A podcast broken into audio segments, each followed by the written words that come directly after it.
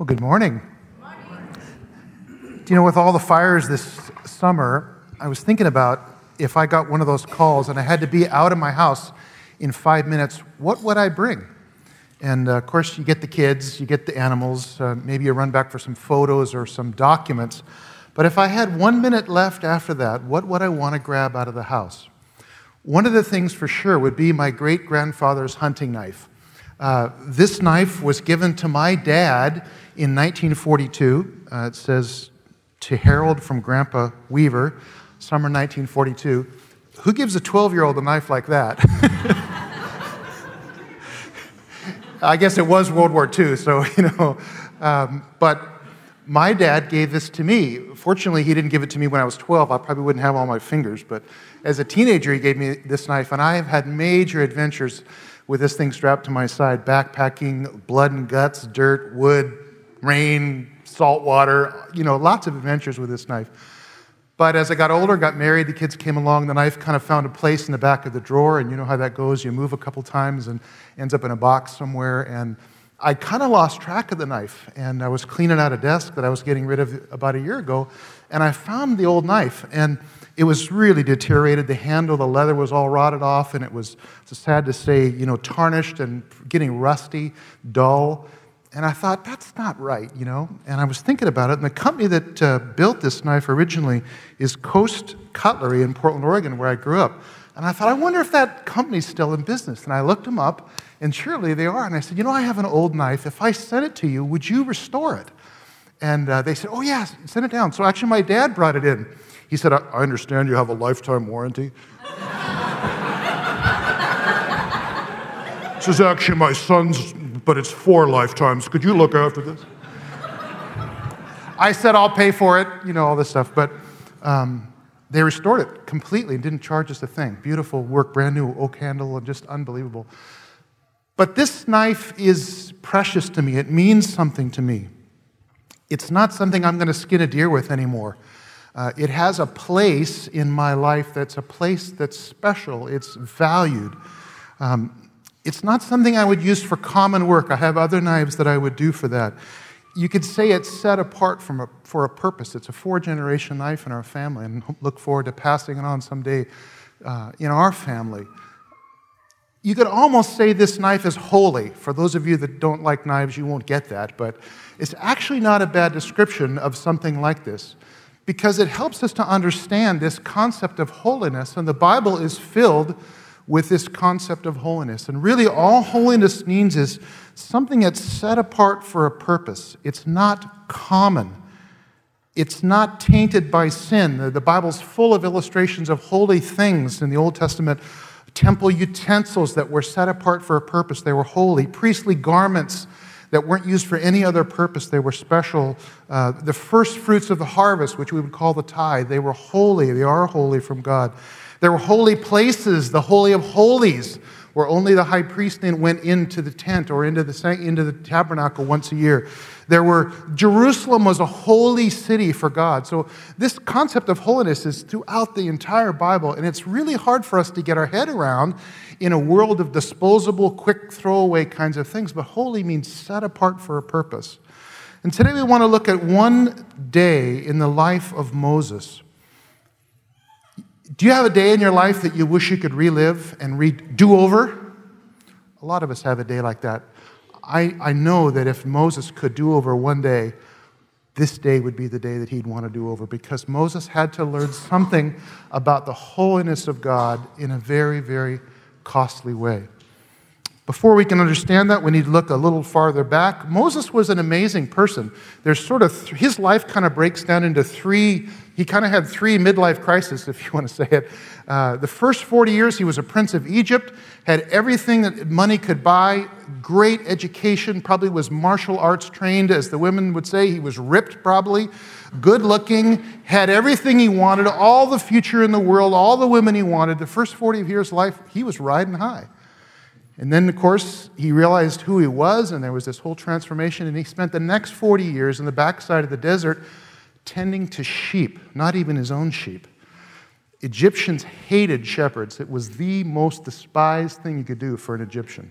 So here, a prince of Egypt ends up on the backside of the desert. Nobody knows who he is. Nobody cares who he is. And he's taking care of this, you know, gross smelling sheep of his father in law.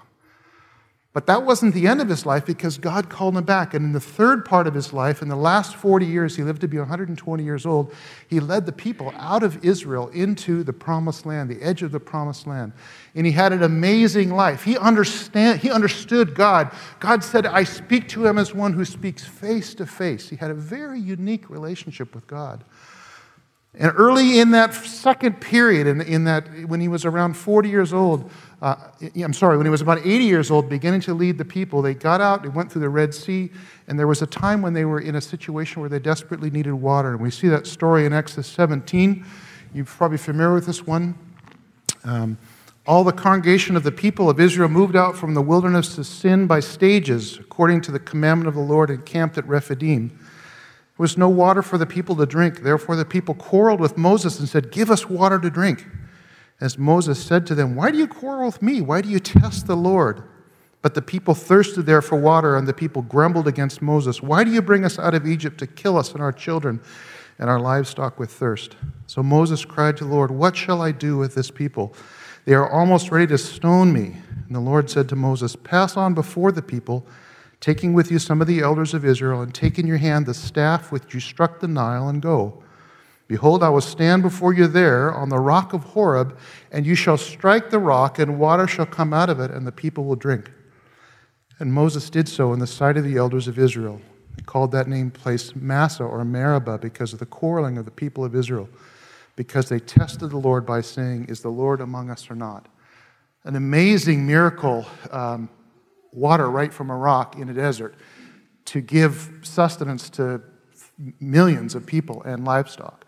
Uh, so Moses was there that first time. But it's very interesting at the end of his life, after 40 years of wilderness wandering, after that entire generation died off and their children came up into the nation, this same thing happened again. There's two times that Moses was involved in this water coming from the rock, and it's the second one I want to focus on in this morning. We see that second story in Numbers chapter 20, verse 2. So this is 40 years ahead, 40 years after the first time, but the same problem. Now there was no water for the congregation. They assembled themselves together with Moses and Aaron, and the people quarreled. Would that we had perished when our brothers perished before the Lord. Why have you brought the assembly of the Lord into the wilderness? We should die here, both we and our cattle. Why have you made us come out of Egypt to bring us to this evil place? There's no place of grain or figs or vines or pomegranates, and there's no water to drink. Then Moses and Aaron went from the presence of the assembly to the entrance of the tent of meeting, and they fell on their faces, and the glory of the Lord appeared to them. And the Lord spoke to Moses, saying, Take the staff and assemble the congregation, you and Aaron your brother, and tell the rock, tell the rock, before their eyes to yield water. So you shall bring them water out of the rock and give them a drink to the congregation and their cattle. And Moses took the staff from before the Lord as he commanded him. Verse 10. Then Moses and Aaron gathered the assembly together before the rock and said to them, Hear now, you rebels, shall we bring water out of this rock? And Moses lifted up his hand and struck the rock with his staff twice. And the water came out abundantly, and the congregation drank and their livestock. Here's the kicker. And the Lord said to Moses and Aaron, Because you did not believe in me to uphold me as holy in the eyes of the people of Israel, Therefore, you shall not bring this assembly into the land I've given them. All his life, 120 years, God had prepared him for leading these people. He had just spent 40 years in the desert, bearing an entire generation. They were on the brink, the second time of the promised land. Moses makes the biggest mistake of his life, and God says, You're not going to bring these people into the land. I want you to see how serious God was about that in, in uh, Deuteronomy 32. At the end of his life, God gave Moses a little peek at the land. Deuteronomy 32 48. Don't worry about Chainsaw Massacre outside, everything's okay.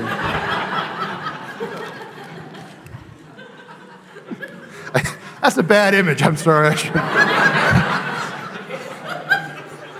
It's okay. I have my hunting knife. We're good. It's okay. It's all right. oh man, stop while you're ahead. So here's the deal. God made. God said to Moses, "You won't. You won't have the people. You won't bring the people into the land." And in, in verse 48, that very day, the Lord spoke to Moses, "Go up to this mountain of, of Abarim, Mount Nebo, which is in the land of Moab. View the land of Canaan, which I'm giving to the people of Israel for possession." And die on the mountain on which you go up, and be gathered to your people. And Aaron, your brother, and Mount Hor will gather his people. Verse 51 Because you broke faith with me in the midst of the people of Israel at the waters of Meribah Kadesh in the wilderness of Zin, and because you did not treat me as holy in the midst of the people of Israel. Another place in Scripture that this comes up is Numbers 27. Same situation, the end of his life. Numbers 27 12 gives us some insight into what was going on here with God's decision. 27 12. The Lord said to Moses, Go up into the mountain of Abarim. Again, you can see the whole thing, uh, the land, but you're not going to go in. In verse 14, because you rebelled against my word in the wilderness of Zin, with the, when the congregation quarreled, failing to uphold me as holy, at the waters before their eyes.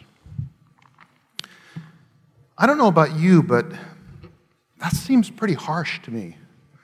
This guy's given his whole life to leading this nation, has faithfully led his nation the second time around to the promised land, and he makes one mistake, and God says, You actually won't lead them into the promised land. Are you shocked sometimes and surprised by what God does? I, regularly when I'm reading the word, I read the word and say, well, that doesn't sound very godlike. This is me, the, the ant, telling the creator, right? Sometimes I, I'm a little shocked by God. There's a few things I wouldn't mind taking the Sharpie to in the Bible because they don't seem very godlike to me. Do you know what I'm talking about? But I've learned in those situations now to slow down and learn something new about God that I didn't know. It's easy to say, oh, God, pff, what a joke. Any kind of God like that, I don't want to serve that God. No, I, used to do that as a younger person, but now I say, no, wait a minute. All this is revealing is that I don't see everything about God that I thought I saw. And Lord, I need to bring into line my view of who you are. You don't need to conform to who I think you need to be. So, what do we do in these situations? This does seem harsh. I think there's three reasons why this was such a big deal to God. The first is this and we see these revealed in Scripture. In the Numbers 20 chapter, God said, Because you did not believe in me. In this situation, Moses didn't believe in God.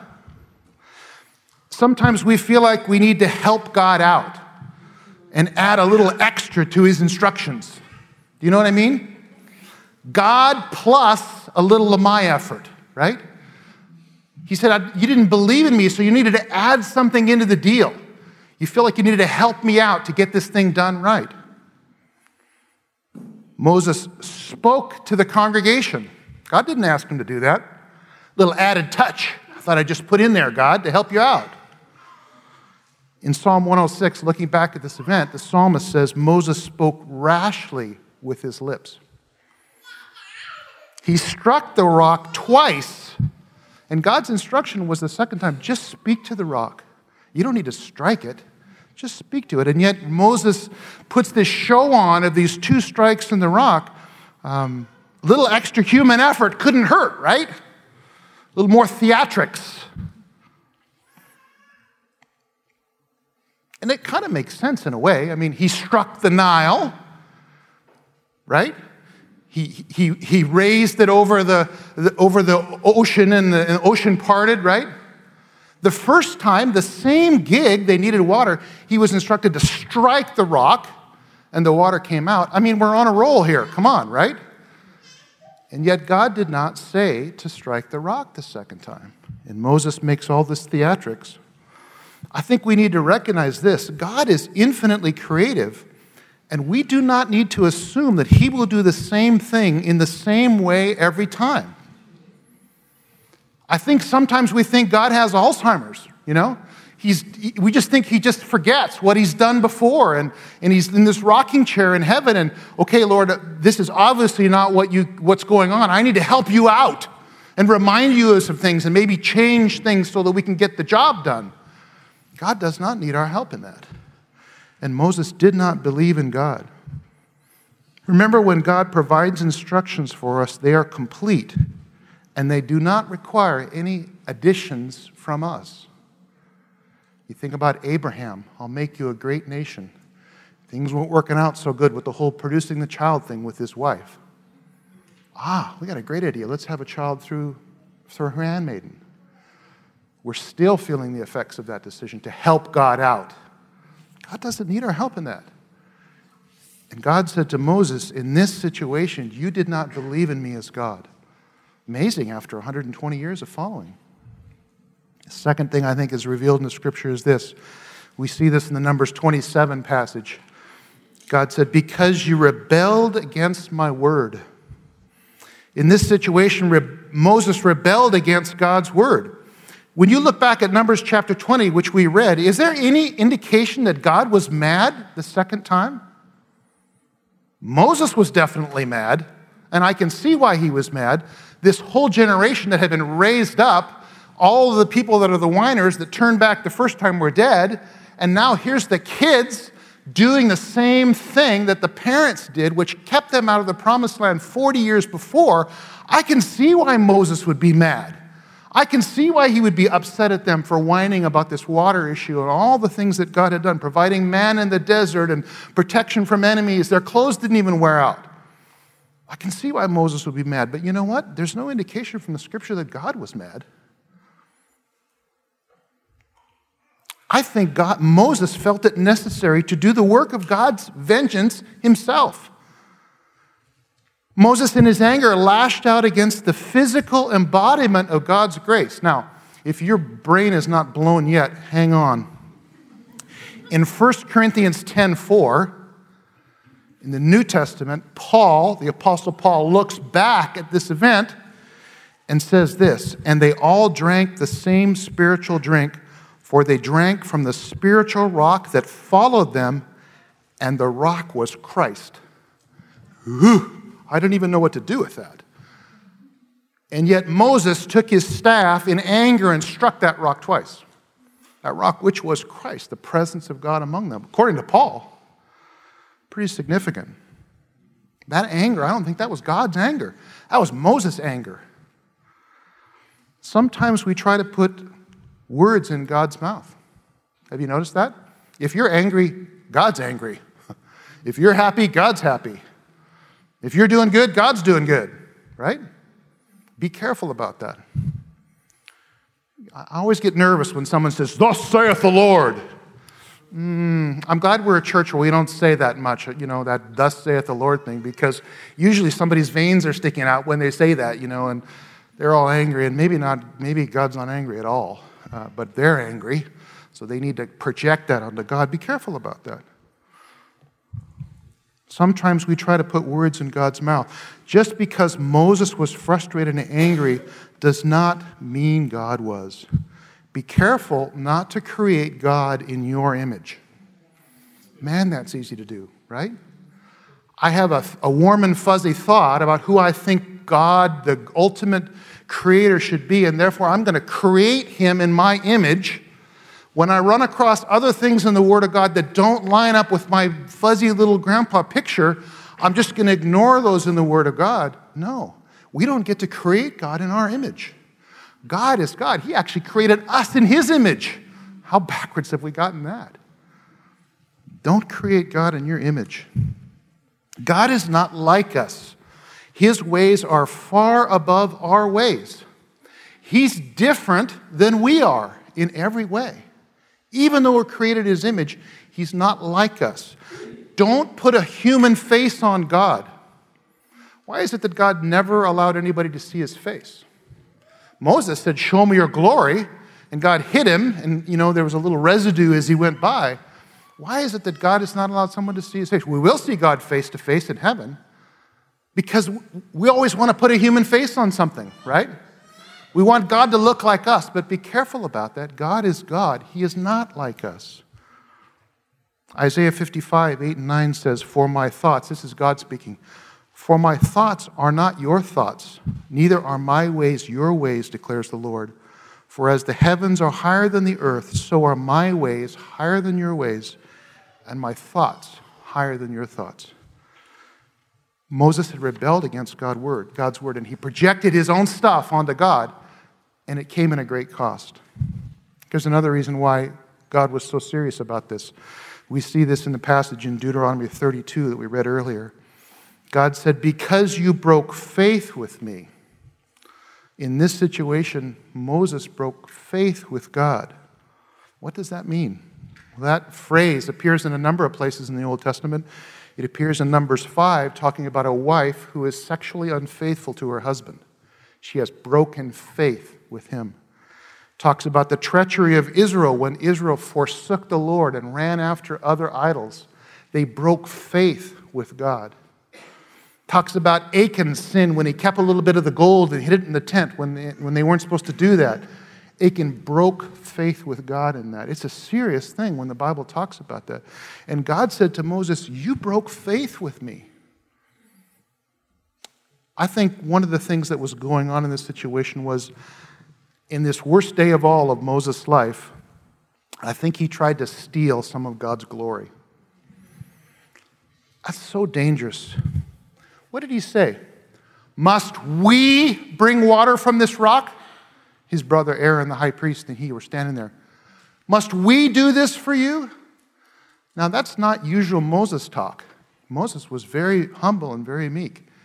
God, if your presence doesn't go up before us, I don't even want to go. That's, that's typical Moses. But at the end of his life, in the midst of the frustration with the second generation, making the same problems at 120 years old on the doorstep of the promised land the second time, Moses, I think, reaches out to take the glory. It's almost like he was reading his own press reports and said, Must we do this? Like as there would be some way that Moses could make water appear out of a rock.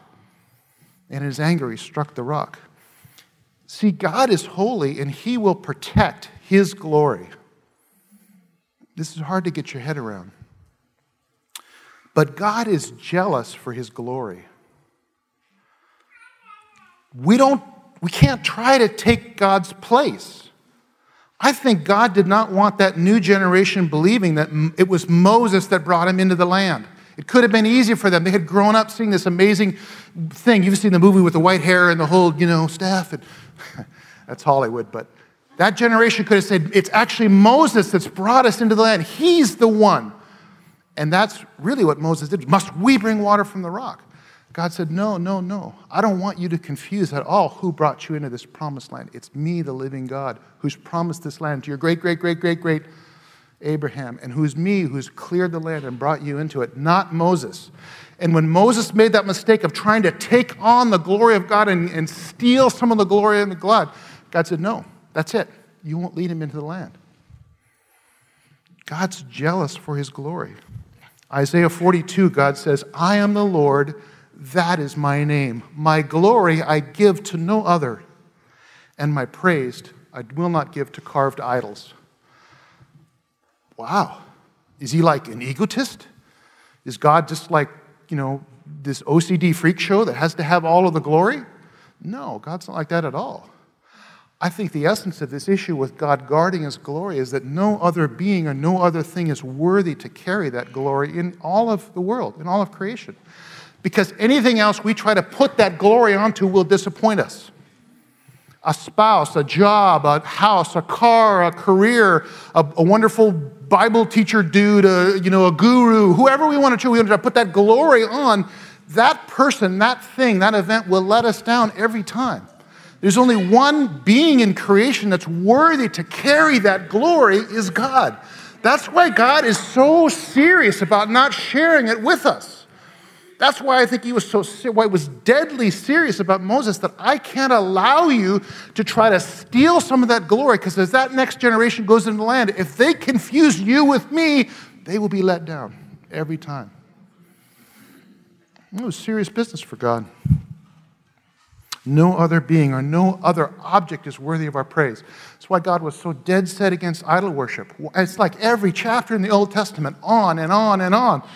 Why is it such a big deal for God? Because the idols won't save you. And in the 21st century, maybe we don't have carved wooden things sitting on our mantle places, but we still have idols. And God's saying the same thing centuries later. Those idols won't save you, they're not adequate. Only God is adequate at that. And I think God said, You broke faith with me because you tried to steal my glory, and I'm not going to share it with anyone. It's pretty serious business. So, those are three things I just think that God was up to, but I think there's something even more important than those three. Actually, I think there's something that overarches an umbrella that goes over all of those three things, and, and here it is Moses failed to treat God as holy. How do I know this? In all three of these passages, listen to what God says. Numbers 20, you did not believe in me, to uphold me as holy in the eyes of the people. Numbers 27, because you rebelled against me and my word in the wilderness of Zin, failing to uphold me as holy. Deuteronomy 32, because you broke faith with me in the midst of the people, because you did not treat me as holy in the midst of the people of Israel. Moses didn't treat God as holy. What does that mean? I think it means that he, he, he, missed, he missed the perspective of who God really was. He started to treat God as ordinary, as something like you and I. You know, I hate Christian culture. You know, God is my good buddy, He's my co pilot. You know, I see the bumper stickers, I want to scream. God is not your co pilot, bro. you know? God is God. You're lucky that He's called out to you. I didn't find Jesus, I wasn't even looking for Jesus. Jesus found me. That's the God we're talking about. And when we start to see God in an ordinary way, we lose perspective on who He is. And He becomes small. He ends up in the back of the sock drawer as a common thing that we've lost perspective on. And I think that's at the heart of what was taking place with Moses. Moses just figured it's ho hum, it's a regular day, been here before, I know how to do this, I know the drill, strike the rock, we're all good. God said, No. No, no, you're not treating me as special. You're not treating me as holy. You're thinking it's ho hum every day, and I'm doing it differently right now. I'm not mad at this generation like you are. You got to listen to me, Moses, and you got to see that I'm holy. What does it mean to treat God as holy? Man, I've been wrestling with the scripture. scripture. You talk to my wife, this has been a horrible week. Poor Dina. She can't wait for tonight, you know? For weeks, I've been wrestling with this and saying, God, what does it mean in my life that I don't treat you as holy? In what ways have I seen you as mundane, God? What have I seen, how have I seen you as ordinary, as just like me? This is a big mistake. I know this is a sober word this morning, friends, but it's in the Word of God, and I think we've got to start to get a handle on the reality that we're talking about the God of the universe here. He's not our good buddy. Yes, he wants to have a relationship with us. Yes, he's closer than a brother. All this is true of the Word of God. But don't make the mistake of treating him not as holy. When are we prone to do this? Well, we can make the same mistake. I think when you look at Moses' life in this situation, I understand what happened. When are we prone not to treat God as holy? This is just practical warnings. When we're weary. Uh, you know, obviously Moses was weary. 40 years. Can you imagine leading these clowns around in circles? You know, 2,500 funerals a day or whatever it took to bury a couple million people in 40 years. You know, uh, he was just weary. And I think we get weary too. If you've been a Christian for a while, you can get just weary of, worn down of doing good, the scripture says.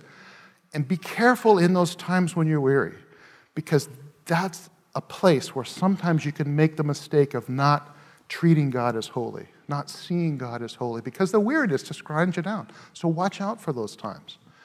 Be extra vigilant when you're weary to focus on God, to worship on God, to get your eyes back up on God. Yes, God, I am totally cooked, but help me keep my eyes on you because I don't want to make the mistake that you're weary. Because He doesn't get tired. We get tired. God doesn't get tired. So be careful when you're weary. Um, be careful when you're disappointed. It's interesting in this passage in Numbers 20 what took place right before that. his sister died. There was two brothers and a sister that were part of this gig from the very beginning. Miriam, Aaron, and Moses. And they they must have been a great comfort to Moses. Yeah, I know there was that little rebellion with the leprosy, but you know everybody got over that. But it must have been a great thing to have the three of these siblings together in times of difficulty for those 40 years. And his oldest sister, Miriam, the one who had protected him in the basket, had passed away just then. And I think Moses might have been disappointed. I think there are times, if we're honest, that we get disappointed with God. Maybe there's a child that dies, or someone who dies before their time, or something takes place and we just, we just think that it shouldn't have been like that, God. We prayed and we fasted and we, we, we anointed, we called the elders, we did all these things, and yet this person died. It's easy to be disappointed. Like, God, why didn't you show up? And I think maybe that's where Moses might have been. Like, here I am, 40 years in, and they're doing the same thing. And my sister's died, and I'm all alone. And Aaron's soon to die. Be really careful in those times of disappointment it's so great to be honest with God. When you're disappointed and when things don't make sense, cry out to God. Look at the book of Psalms. There's just, it's just full of stuff like, God, are you asleep at the switch? God, you got to wake up. God, you know, we, you said you were good, but you're not. It's okay to be honest with God. But in the times of disappointment, be careful to keep your perspective that God is holy through that. And I have had to, in times of disappointment in my life, say, This does not compute. My life experience does not match my theology. It does not match what I see in the Word of God, but I'm going to choose to pick the Word of God and what I know is true about God. I'm going to hang on to that, even though my life doesn't line up with it. But the experience of my life doesn't line up with it. I think that's the essence of faith. Faith is easy when everything makes sense. But when things are hard and things don't line up and it looks like God is mad and not paying attention and, you know, incompetent or whatever, be careful about those times because God is still holy during those times. And even though we don't understand, God gets it. There's nothing He misses. He's the God who sees. He sees everything, every injustice, every wrong done. He knows it all, and He will settle the score in the end. That's good news and scary news to some extent, too, right? Nothing gets missed. So just be careful in times of disappointment um, to treat God as holy. I think the other time we're really vulnerable to this is, is when our self worth is in question. Have you noticed that? If you're wondering what your value is, or what your contribution is, or what your worth is, it's easy to lose perspective on who God is. Um, you know, guys talk about a midlife crisis. I think I've had three or four already. I can't claim it anymore because if I'm having a midlife crisis, I'm living to 112. So I guess that I can't do that. But I remember around 40, you know, man, I was going to save the world and, you know, planted two churches and Mr. Cool and didn't quite work out. And it was like, really? I'm selling used cars in the armpit of Alberta in the back of a snowbank and no one cares? Uh, no one asked me to write a book? what is my worth? What is my value? Has God changed in the middle of that? No. My value is in Christ. I'm a son of God. And at the rock bottom of that whole thing, I had to say, you know what? I don't care if anybody ever knows who I am anymore. You know who I am, and that's enough. So watch out. Watch out when you're going through times of vulnerability. Don't turn your back on God when you feel like you're not worthy. Actually, focus on the Word of God and see what a high value He places on you. Let your true identity come in Christ. Great what, what Michael said today. You're a Christian. And sometimes God allows those identities in our life to fall off so that we can see the only true one which is our identity in Christ. That's the glory of God showing up again. You see what I'm saying? Yes, my glory is in this. Well, that now, well, that didn't work out so good. Well, my glory is in this. Well, that, that bombed. You know? A glory is in this. Well, that went bankrupt. No. My glory is in God because He is a glorious God and He's a holy God. And in those times when I feel worth less, He sees me as worthwhile. So I think Moses was in that. So be careful. I guess what I want to do this morning is this I just want to remind us that there's nothing ordinary about who God is. He's not like us, He's magnificent, He's glorious. He won't share that glory with anyone. And my prayer is just in some way this morning that the Lord would descend. And I just even want to just ask us to just bow our heads and our hearts just for a few minutes. I don't want to rush on here as we finish up this scripture.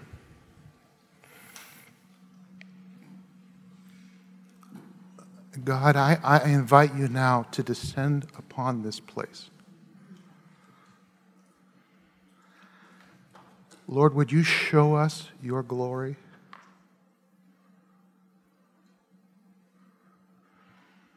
Come, Lord. Come, Holy Spirit.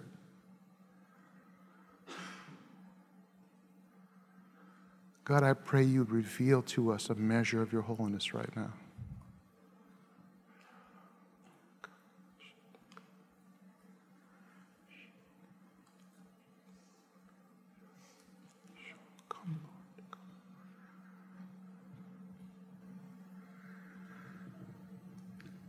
Lord, for the weary this morning, show them your glory. Lord, I pray that they would have a fresh sense of your holiness and a reminder that even though they're weary, you are not, because you're God and you don't get tired. Young men get tired, you don't get tired. So, God, I pray for a revelation for the weary of your holiness and your otherness and your specialness right now, Lord.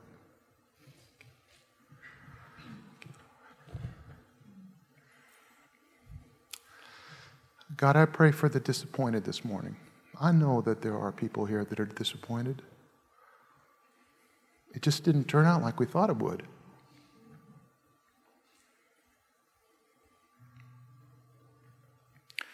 Lord, I pray for a protection for their hearts.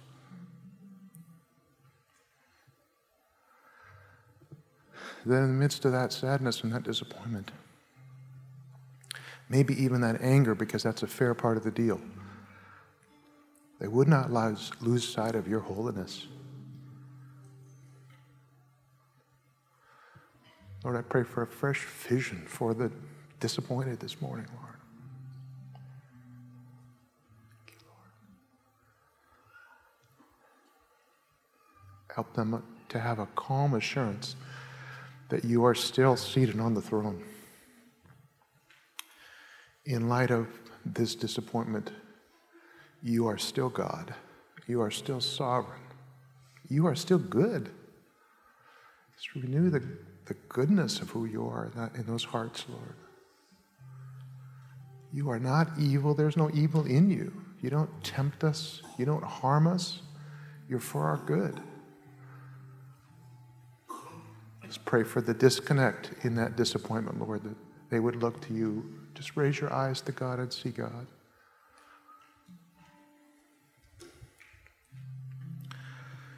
Lord, I, I just pray for those that are wondering about their self worth this morning. Maybe life has beat them up.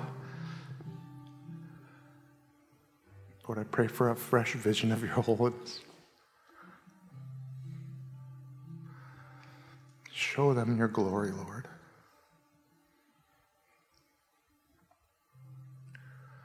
Remind them that you are the God who sees. If you feel like you're suffering alone and no one knows, that's from the enemy. That's not God speaking. That's the enemy. That's the devil speaking. Because God sees and knows you. And you're valuable enough for him to send his own son to die on the cross. He'd have done it for you. He did it for the whole world, but he'd have done it just for you. I believe that. You're that valuable. So, Lord, I pray you'd help us to find our true worth in you. All the other things will let us down. Lord, we look to you. We look to you. You are holy God. We ask for your forgiveness when we, for the times we've treated you as common, maybe even this week just ho hum, business as usual. There's nothing usual about you at all.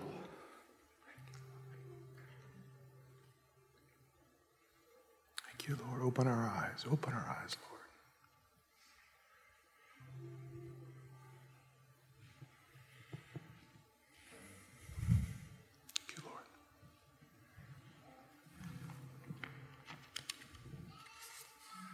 Jesus.